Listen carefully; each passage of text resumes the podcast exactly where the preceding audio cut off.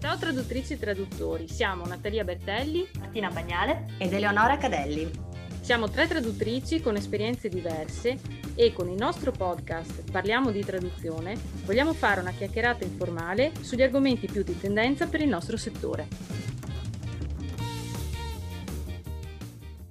L'argomento odierno è il networking e um, intanto vorrei partire dicendo che noi tre siamo un esempio di conoscenza tramite vari mezzi di networking. Nello specifico io ho conosciuto Eleonora commentando sul suo blog Lingue Nauti, mentre con Martina ero andata a vedere il suo profilo perché mi era stato segnalato da una collega, poi lei mi ha chiesto contatto su LinkedIn e da lì abbiamo iniziato a sentirci perché l'avevo vista varie volte, mi piacevano le cose che faceva e, e poi siamo andate avanti così. Quindi ehm, diciamo che esistono vari strumenti di networking. Eh, noi abbiamo avuto diretta esperienza da una parte del blog, dall'altra parte di LinkedIn, ma ci sono anche altri strumenti. Per esempio, Martina ci ha detto più volte che lei ha un coworking settimanale online. Cioè, che cos'è? Sì, il nostro coworking è cominciato a marzo quando ovviamente tutti quanti siamo voluti restare in casa. Semplicemente con la piattaforma Zoom creiamo una, un, un, evento, quindi una stanza di, di coworking. Siamo dai 5 ai 10 traduttori e ci vediamo per tre ore per lavorare. Quindi lavoriamo per 45 minuti e poi facciamo una pausa di 15 minuti in cui ci aggiorniamo su quello che stiamo facendo. Uh, in realtà siamo tutti quanti molto chiacchieroni, quindi va a finire che parliamo per mezz'ora e lavoriamo per un'altra mezz'ora, però è um, un ottimo modo per in realtà conoscere le persone più in profondità, diciamo così, perché non, non, è, non si tratta solo di un commento uh, su Facebook oppure una chiacchierata, ma se ogni settimana vedi le stesse persone, gli chiedi come sta andando e magari un giorno sono, sono più pimpanti e pieni di energia, la settimana dopo invece vedi che sono stanchi perché hanno lavorato troppo, alla fine li, li, conosci a 360 gradi e ti restano anche un po' più, più in mente delle, tutte le altre persone che conosci, perché sono i tuoi colleghi con cui lavori ogni settimana. Sì, è vero, penso che sia la differenza fondamentale rispetto al networking che facciamo un po' tutti e siamo costretti a fare ancora di più probabilmente, no? Siamo stati costretti a fare di più quest'anno, che è il networking che si fa sui social, che da una parte va benissimo perché ehm, ti permette comunque, se fatto bene, di conoscere persone, perché comunque con un messaggio, una richiesta di contatto si riesce ad ampliare un po' alla volta la propria rete, però allo stesso tempo se non è eh, fatto con l'intenzione di creare una relazione con qualcuno, un rapporto vero, rischia di lasciare un po' il tempo che trova, perché un semplice messaggio, come dicevi tu, eh, lanciato un po' nell'etere, una volta che uno ti risponde accetta la connessione e non necessariamente magari ti manda un messaggio di risposta o approfondisce la conoscenza, non porta poi allo sviluppo che sarebbe quello ideale, cioè di creare un rapporto con queste persone, no? Leonora, cosa dici? No, sì, assolutamente. Diciamo che eh, mh, volendo fare eh, networking sui social bisognava mettere in conto una percentuale di fallimento piuttosto alta, oppure se vogliamo vederla in positivo, una percentuale di riuscita piccola, ma insomma che può dare soddisfazioni. E, ehm, ovviamente adesso in questo periodo di, di chiusura ehm, io ho usato molto di più LinkedIn, che in realtà avevo un po' abbandonato, ma mi sono resa conto insomma del, dell'importanza di, di averlo, di tenerlo attivo ho seguito diversi webinar, corsi online e, e, da lì sono partita per trovare nuovi contatti con i quali cercare di allacciare anche delle conversazioni. Ovviamente su 10, magari con due ci riesci e gli altri semplicemente accettano la richiesta di contatto e non, non rispondono nulla. Però credo che bisogna sempre provarci e anche cercare di tenere vivi i contatti che più ti interessano, no? le persone che ti sembrano più interessanti, più affini al tuo lavoro o eventualmente a cose che, che vorresti fare come sviluppo della, della tua carriera. E, ehm, per cui secondo me insomma ci si, ci si, può riuscire col tempo, ovviamente non si possono creare rapporti particolarmente profondi, però può capitare l'occasione magari di, di collaborare a qualcosa o, o, di chiedere un parere per esempio, no? come un po' abbiamo fatto noi per esempio per questo podcast, chiedendo in giro cosa ne pensate, vi piace l'idea, facendo ascoltare l'episodio pilota a qualcuno in realtà sembra di no, però è un modo per rafforzare un po' il rapporto, secondo me, perché eh, chiedendo a qualcuno un parere su quello che stai facendo, gli dimostri di avere fiducia e magari viceversa, insomma, più avanti potrebbe essere che anche questa persona ti coinvolga in qualcosa. Questo per quanto riguarda eh, principalmente i colleghi. Per quanto riguarda i clienti, io credo che mh, eh, insomma è, è, sempre un pochino più difficile fare networking, eh, però ci possono essere anche qui degli accorgimenti, per esempio sempre eh, in questo ambito di, di, Covid, di momento di, di, crisi per tutti, magari eh, mandare un messaggio a qualche cliente, quelli con cui magari anche un pochino più di confidenza, semplicemente per sapere come va. Eh, intanto sono un gesto, diciamo, umanamente, comunque che fa sempre molto piacere, secondo me, per, per chi lo riceve. Ma è anche un modo, insomma, per, per stringere un pochino il contatto, no? Cosa dite?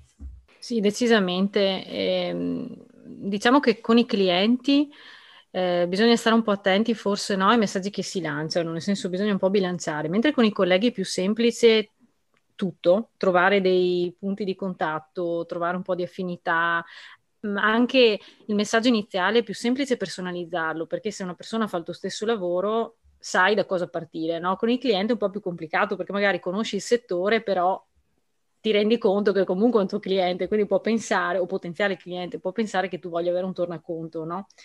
E quindi sì, da una parte è bello forse partire dal lato umano e non andare subito sul lato, come dire, business, no? Della, eh, del rapporto che si vuole creare. Dall'altra parte, se si pensa ai clienti, non c'è solo questo momento qua di Covid, ma si può pensare di farsi sentire quando fanno qualcosa di particolarmente bello. Mi viene in mente un cliente che, che ho avuto in passato che non, aveva, non era per le traduzioni e loro praticamente fanno ceste di Natale, regali di Natale. E ovviamente cioè, si sono visti in difficoltà con il Covid, quindi hanno ben pensato di creare questa scatola regalo per i loro clienti che eh, le aziende potevano regalare ai dipendenti. E secondo me è stata una trovata geniale perché la scatola era molto bella. Dip- le aziende che avevano i dipendenti in smart working gliel'hanno fatta avere, per cui anche i dipendenti erano contenti. E, ehm, e, quindi io personalmente poi avevo commentato su questa, su questa pagina no, del cliente perché la trovavo veramente una bella, una bella, idea, innovativa. Quindi magari seguire anche dei clienti ci può dare lo spunto a volte per, per un commento che non deve essere necessariamente collegato alla nostra attività principale, magari è proprio una cosa che veramente ci interessa. Cioè, credo che la sincerità, sui, anche sui social, anche se uno non ti vede in faccia, comunque la sincerità si sente si vede. E, ed è importante perché comunque dietro alle aziende e dietro ai nostri clienti ci sono sempre persone. Quindi magari può pensarla così, può aiutare anche a superare lo scoglio iniziale che si ha, perché credo che il, non a caso l'argomento del networking online è stato uno dei più votati nel sondaggio no, che abbiamo fatto. E, e penso che, che il motivo sia la difficoltà, perché mentre tu fai, quando fai networking in presenza, magari ti può risultare più difficile se sei timido, però dall'altra parte essere in presenza ti permette di buttare lì una battuta, magari basata sul contesto, rende tutto un po' più semplice. Il networking online significa che tu devi, come dire, sfondare un muro di rumore che c'è intorno a questa persona e trovare un appiglio giusto. E non sempre è semplice perché non c'è la tua presenza fisica che aiuta, no? Questo vale soprattutto per i clienti, ma a volte anche per i colleghi, perché se pensiamo a colleghi magari particolarmente impegnati con cui ci piacerebbe comunque avere uno scambio, magari è difficile no? anche farsi notare o no? Martina, qual è stata la tua esperienza con i clienti? Fai networking tu su LinkedIn? Non sono sicurissima se lo posso chiamare networking o no. Cioè, cerco di, di, seguire i clienti, cioè i miei clienti migliori, diciamo così. Quello che cerco di fare è essere molto utile. Mi è capitato un paio di volte che eh, dei clienti stavano cercando un traduttore in un'altra um, combinazione linguistica, o magari una combinazione più difficile. Però settimana scorsa una delle mie agenzie preferite cercava un traduttore verso il danese, che a quanto pare è molto difficile trovare. E, ehm, conosco una traduttrice che si occupa di uh, lingue uh, scandinave verso uh, l'olandese, quindi ho chiesto a lei se conosceva un traduttore olandese, quindi ci sono venuti uh, tre giri, uh, perché insomma, io ho chiesto a lei, l'ho dovuto chiedere ad un altro collega, ma alla fine l'abbiamo trovato e ho mandato un messaggio alla, al mio cliente e sono stati contentissimi di trovare finalmente qualcuno perché cercavano da quattro giorni.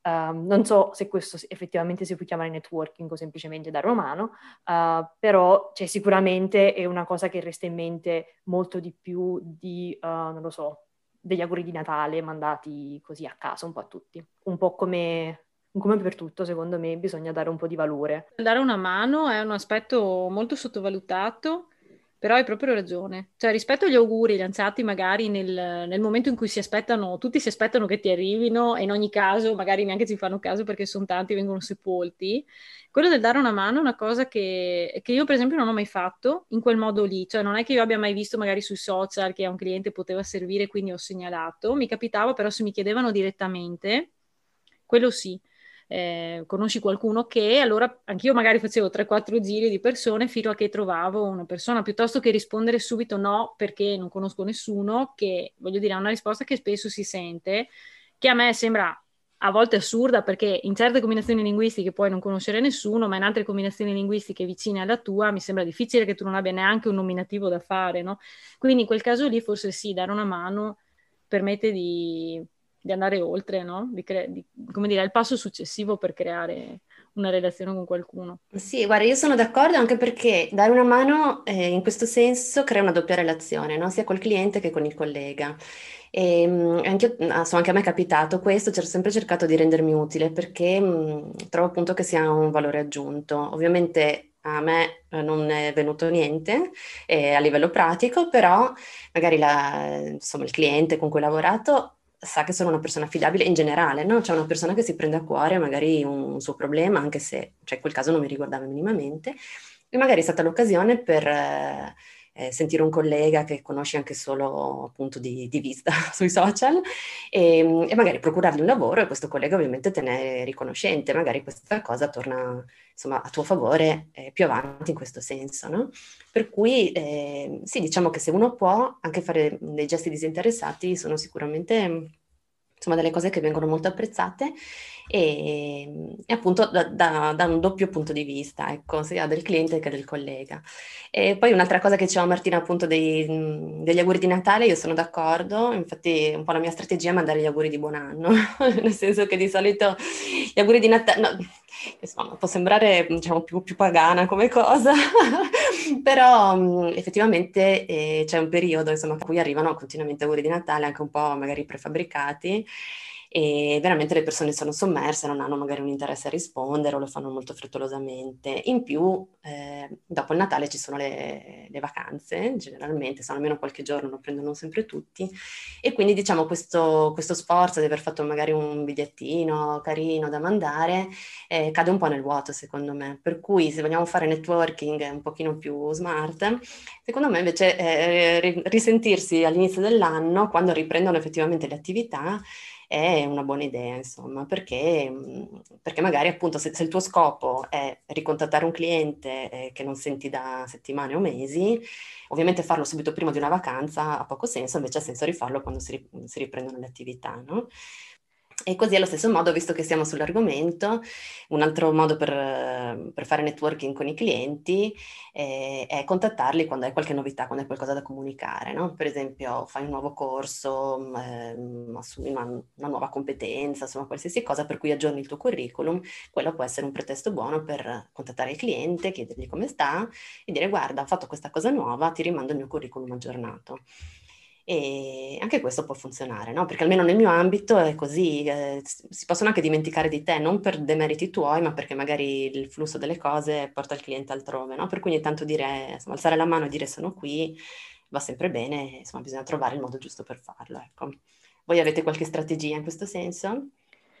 Ah, effettivamente bis- bisogna farsi ricordare quando è semplice essere ricordati. Se farsi ricordare il giorno di Natale, quando altre 20 persone richiedono la stessa attenzione, eh, allora è un po' inutile perché nel senso non, non, resterai, non resterai in mente. Io quello che ho fatto quest'anno, um, che è anche il mio unico anno di lavoro, um, è mandare una cartolina um, a novembre, quando ho festeggiato un anno di attività, perché in realtà è abbastanza vicino a San Nicola, che si festeggia qui in Olanda, quindi mandare una cartolina con, con dei regali a fine novembre è già in ambito festivo. Però era una cartolina personalizzata uh, con, con, il mio logo, tanti limoni e delle caramelle ed effettivamente è stato il primo regalo che quella persona ha ricevuto per le feste um, ed è anche saltato un po' all'occhio. E anche magari più semplice dire ehi, uh, è un anno che, che, lavoro, grazie per essere il mio cliente, invece di dire ehi, è Natale, ciao.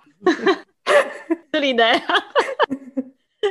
no, è vero però, è bellissimo la cosa dei limoni e delle caramelle, però che gioia ragazzi, vorrei ricevere anch'io una cartolina così.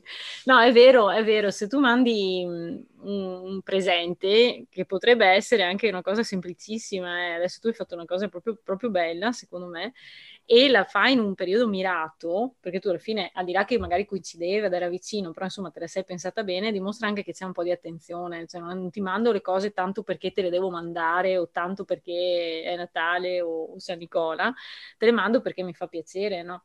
E, e penso che insomma le persone si, si ricordino, quindi...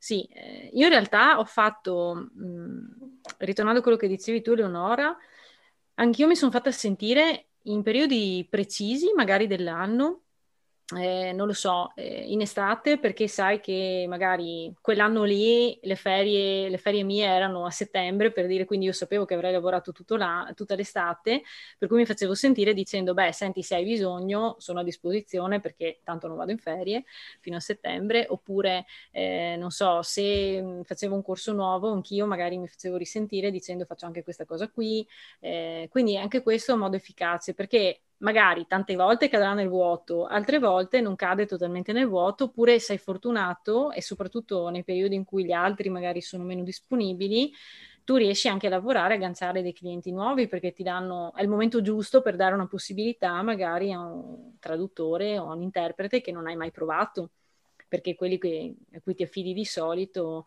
eh, sono occupati, no? Quindi è da pensare un po' bene anche ai tempi, secondo me, in cui si fanno queste cose. C'è un, un, tipo di networking che secondo me si può fare un po' tutto l'anno, ci sono momenti forse un po' più strategici che vanno, vanno pensati, no? Quindi se volessimo un po' suddividere le attività che si possono fare, penso che ci potrebbe essere eh, il contatto che si ha con i colleghi o con i potenziali clienti sui social o altro, e che fai un po' tutto l'anno per ampliare pian pianino la tua rete. Poi ci sono i periodi specifici in cui diciamo ti rendi conto che potresti essere più necessario e magari può essere l'estate, possono essere anche le vacanze di Natale se tu sai che lavori e altri tuoi clienti sono aperti e farsi sentire in quei periodi lì potrebbe aiutare molto ad agganciare dei clienti nuovi. Dopo, chiaro che per mantenerli bisogna sempre che tu cerchi di rimanere, come dire, nel radar del cliente, quindi bisogna farsi sentire periodicamente, però è più semplice una volta che si è avuto un primo contatto, no?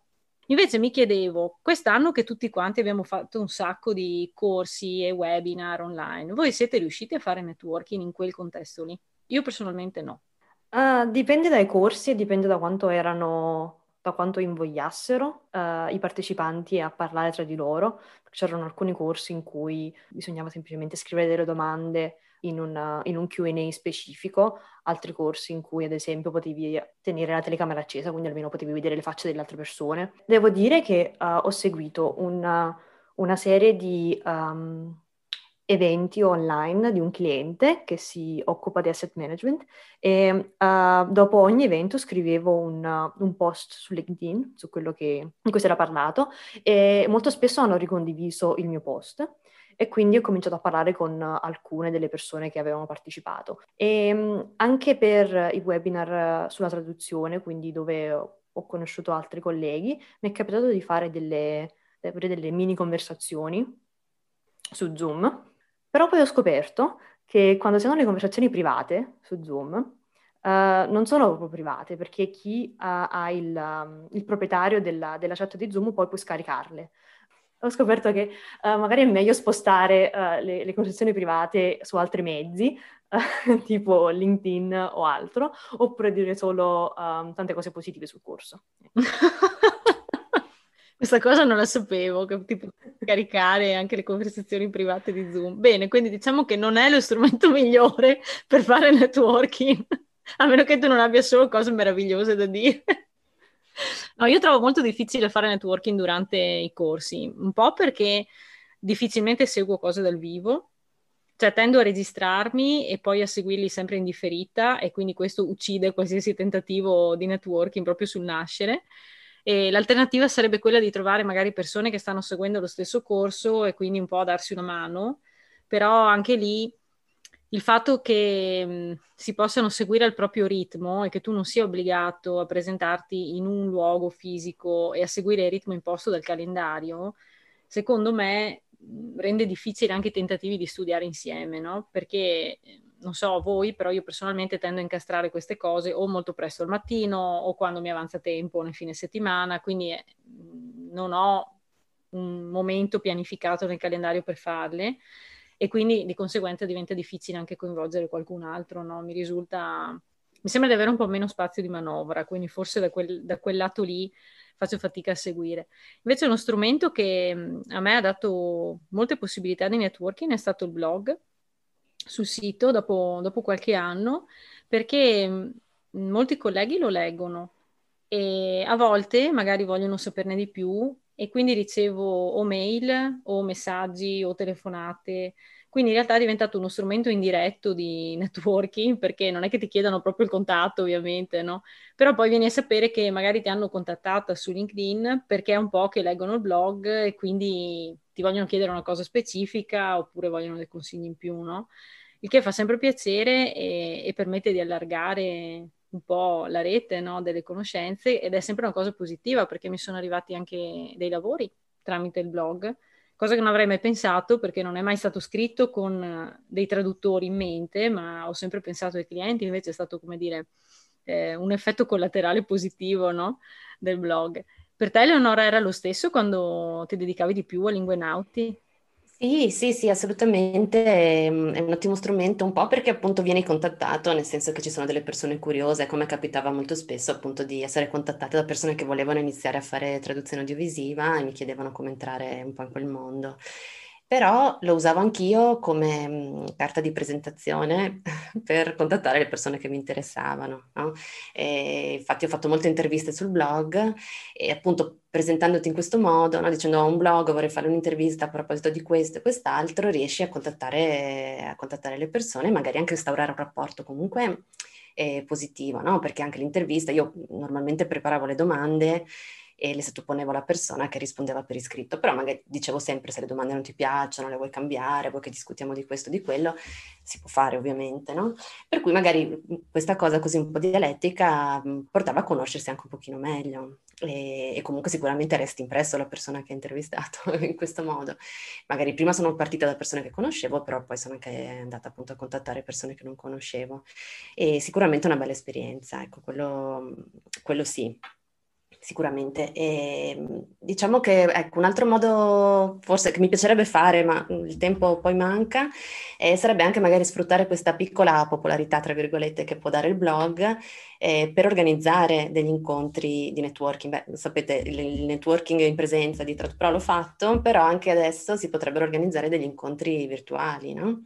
E parlavi prima dei corsi, per esempio un webinar che ho seguito, che però appunto anche io ho seguito in differita, la, la relatrice aveva proprio chiesto alle persone di scrivere il proprio contatto di LinkedIn e di formare delle coppie per conoscersi meglio e poi ha proposto anche di fare un, un caffè virtuale eh, tra tutti i partecipanti, insomma chi, chi voleva venire per, eh, per, approfondire la conoscenza. Queste secondo me sono delle, delle, belle idee e ovviamente vanno fatte magari in gruppi ristretti perché se si è in tanti poi non, non cambia nulla. No? Sì, alla fine basta avere un, un account su una delle tantissime piattaforme che esistono e invitare qualche collega, cioè non è difficile ed è alla fine molto divertente. E senza non aspettare che l'associazione per, dei traduttori organizzi un, un brindisi dell'anno nuovo in cui ci sono 60 persone e quindi alla fine non puoi neanche parlare perché ci sono 60 persone, è un po' complicato, basta sì, veramente basta invitare qualcuno oppure dire ehi, vieni al, al, mio incontro e porta un tuo collega, in modo che si, si incontrano anche persone nuove. Quello che frena me dal fare queste cose, per esempio, è la paura di, che siano un po' dispersive, perché magari no, mi metto a lavorare e, e, sono concentrata, se però so che sono con altre persone, dovrei prendere magari una giornata in cui non ho del lavoro di grande concentrazione da fare, ma una cosa che può essere anche interrotta, no?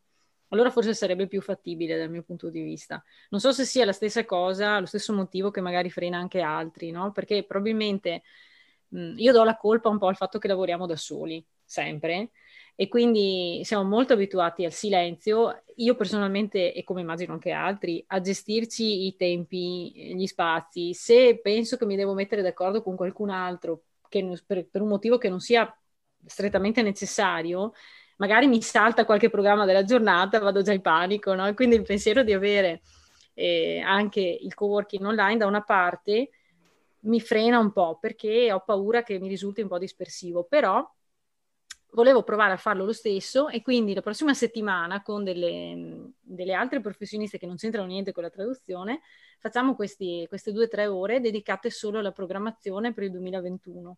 Era una giornata che avevamo fatto un paio di anni fa in presenza e, e, la faremo di nuovo però questa volta online. E la cosa bella è stata questa che quando l'avevamo fatta in presenza poi ci eravamo mantenute in contatto avevamo creato un gruppo su whatsapp. Poi ovviamente è venuta eh, l'emergenza sanitaria quindi non ci siamo più viste. Ma eh, durante gli alti e bassi dell'emergenza ci siamo sempre sentite su whatsapp. E adesso che faremo questa, questa giornata no, insieme eh, è bello perché ognuna è in una situazione diversa da quella che era a gennaio e abbiamo modo di confrontarci e dedicare quel tempo lì solo a pensare all'anno prossimo, a migliorare degli aspetti che vogliamo migliorare. Quindi magari se viene fatto eh, in modo focalizzato per, certi, per certe dire, finalità, allora può essere che risulti più facile anche gestirlo dal mio punto di vista e organizzarlo o ritagliarsi tempo nel calendario perché sai che quelle tre ore lì non devi cercare di lavorare e in più quelle tre ore lì fai solo quella cosa lì Forse per me funzionerebbe meglio così, non lo so. Stavo pensando una cosa mentre parlavate. Ehm, il networking che fate sui social, voi riuscite a farlo con costanza oppure no? Leonora. No, mm, no, diciamo che no, risposta secca. Con Costanza no, perché non amo tantissimo i social e appunto prima quando ero un po' più attiva con, con il blog sicuramente seguivo tutto ciò che riguardava il blog. Eh, però mh, adesso no, perché appunto come dicevi tu lo trovo un po' dispersivo, no? a volte perdi del tempo a, a scrivere, a commentare cose, però in realtà non hanno tutta questa attinenza col tuo lavoro, insomma io diciamo per quanto mi riguarda networking mi piace più farlo magari con meno persone, però magari più a tu per tu, piuttosto appunto come ho fatto anche questi mesi, ritagliarmi un'oretta per fare un caffè con una collega. Ehm, ecco, se parliamo appunto dei colleghi, se parliamo dei clienti, eh, networking come si faceva una volta non si può più fare, però appunto magari eh, hai delle conversazioni un po' mirate, ecco. E sui social, eh, cioè, più che networking è più una, è una presenza online no? che, che, metti perché il tuo nome venga in qualche modo ricordato per dare anche lì insomma dei contributi positivi, magari una discussione. Però non lo considero un vero e proprio networking da questo punto di vista. No, io me lo chiedevo perché sono riuscita ad essere costante, penso solo nei periodi tra aprile e maggio forse perché avevo meno lavoro, però ultimamente per me è andato tutto veramente, non è dimenticatoio, ma più o meno tengo i rapporti magari con chi mi scrive perché rispondo sempre, quello sì, però che sia io ad andare a cercare attivamente no. E la cosa mi scoccia parecchio perché in realtà quando avevo preso questa abitudine non era così... Mh, insormontabile come attività, cioè se tu decidi che eh, se sono i clienti vuoi contattare un target preciso, crei una lista e ogni giorno fai anche solo 15 minuti, quindi di fatto è fattibile, però il problema è che quando cominciano ad accumularsi le cose, quella per me è una delle prime cose che salta e penso che sia il problema che dici tu, un po' della dispersività, un po' che non riesci a vedere un rapporto vero e proprio magari, no? Eh, con queste persone, no? Martina, tu invece? Sei più bravo? Io, io, sono dipendente da, da LinkedIn, quindi non, pass- non passa giorno. uh, sì, ma è, in realtà non è una cosa estremamente positiva, però mm, veramente non ce la faccio a non andare a controllare, quindi tutti i giorni sono lì e vedo se qualcuno mi ha scritto qualcosa o cioè, scrollo e cerco di commentare o mettere mi piace a qualche cosa di interessante. Um, quindi non ho problemi da questo punto di vista. Quindi se dovessimo sintetizzare i consigli per il eh, networking online, lato clienti e lato colleghi, potremmo dire che lato organizzativo, se uno se lo vuole organizzare per i clienti, per quanto riguarda me, il metodo migliore era usando LinkedIn, io penso solo a LinkedIn in questo momento, non ad altri social, creare delle liste e in questo senso se si usa ehm, la prova gratuita anche solo per vedere di Sales Navigator è molto più semplice e da quelle liste poi basta fare un 15 minuti al giorno e si riescono a contattare veramente tante persone, però cioè, funziona e funziona veramente solo se si dedica tempo al messaggio perché se non si crea un messaggio personalizzato, non dico per singolo cliente, ma perlomeno per categoria di cliente che contatti, la cosa non funziona. Poi per quanto riguarda invece i colleghi, e questo vale anche per i clienti, sintetizzando forse possiamo dire creare un po' di valore, quindi agganciarsi a qualcosa di positivo che ha fatto il nostro collega o che ha fatto il cliente, usarlo come trampolino per aprire la conversazione e poi ricordarsi di commentare costantemente perché è ovvio che non basta una sola interazione, ce ne vogliono di più, quindi in base al grado di interesse che abbiamo nei confronti del, del cliente o del collega bisogna sapere che ci vuole un po' di tempo, no? come diceva Leonora, c'è un'alta percentuale di fallimento in queste cose e non necessariamente, come dire, eh, non ha niente di personale, no? Poi mi viene in mente che forse un modo per farsi ricordare di più di quelli che che abbiamo detto potrebbe essere, al di là di avere un buon tempismo e non andare nei periodi scontati, trovare anche modi inusuali. Quindi Martina aveva eh, proposto l'idea della cartolina. A me viene in mente anche a volte le note vocali su LinkedIn, perché non sono cose che tutti sanno che si possono fare e a volte un ringraziamento mandato con la tua voce piuttosto che un messaggio scritto può arrivare più facilmente, ti fa ricordare di più. Questi erano i nostri consigli per il networking online. E voi invece, come vi trovate? Fatecelo sapere in un commento e venite a fare networking con noi sulla pagina Facebook Parliamo di Innovazione. Ciao!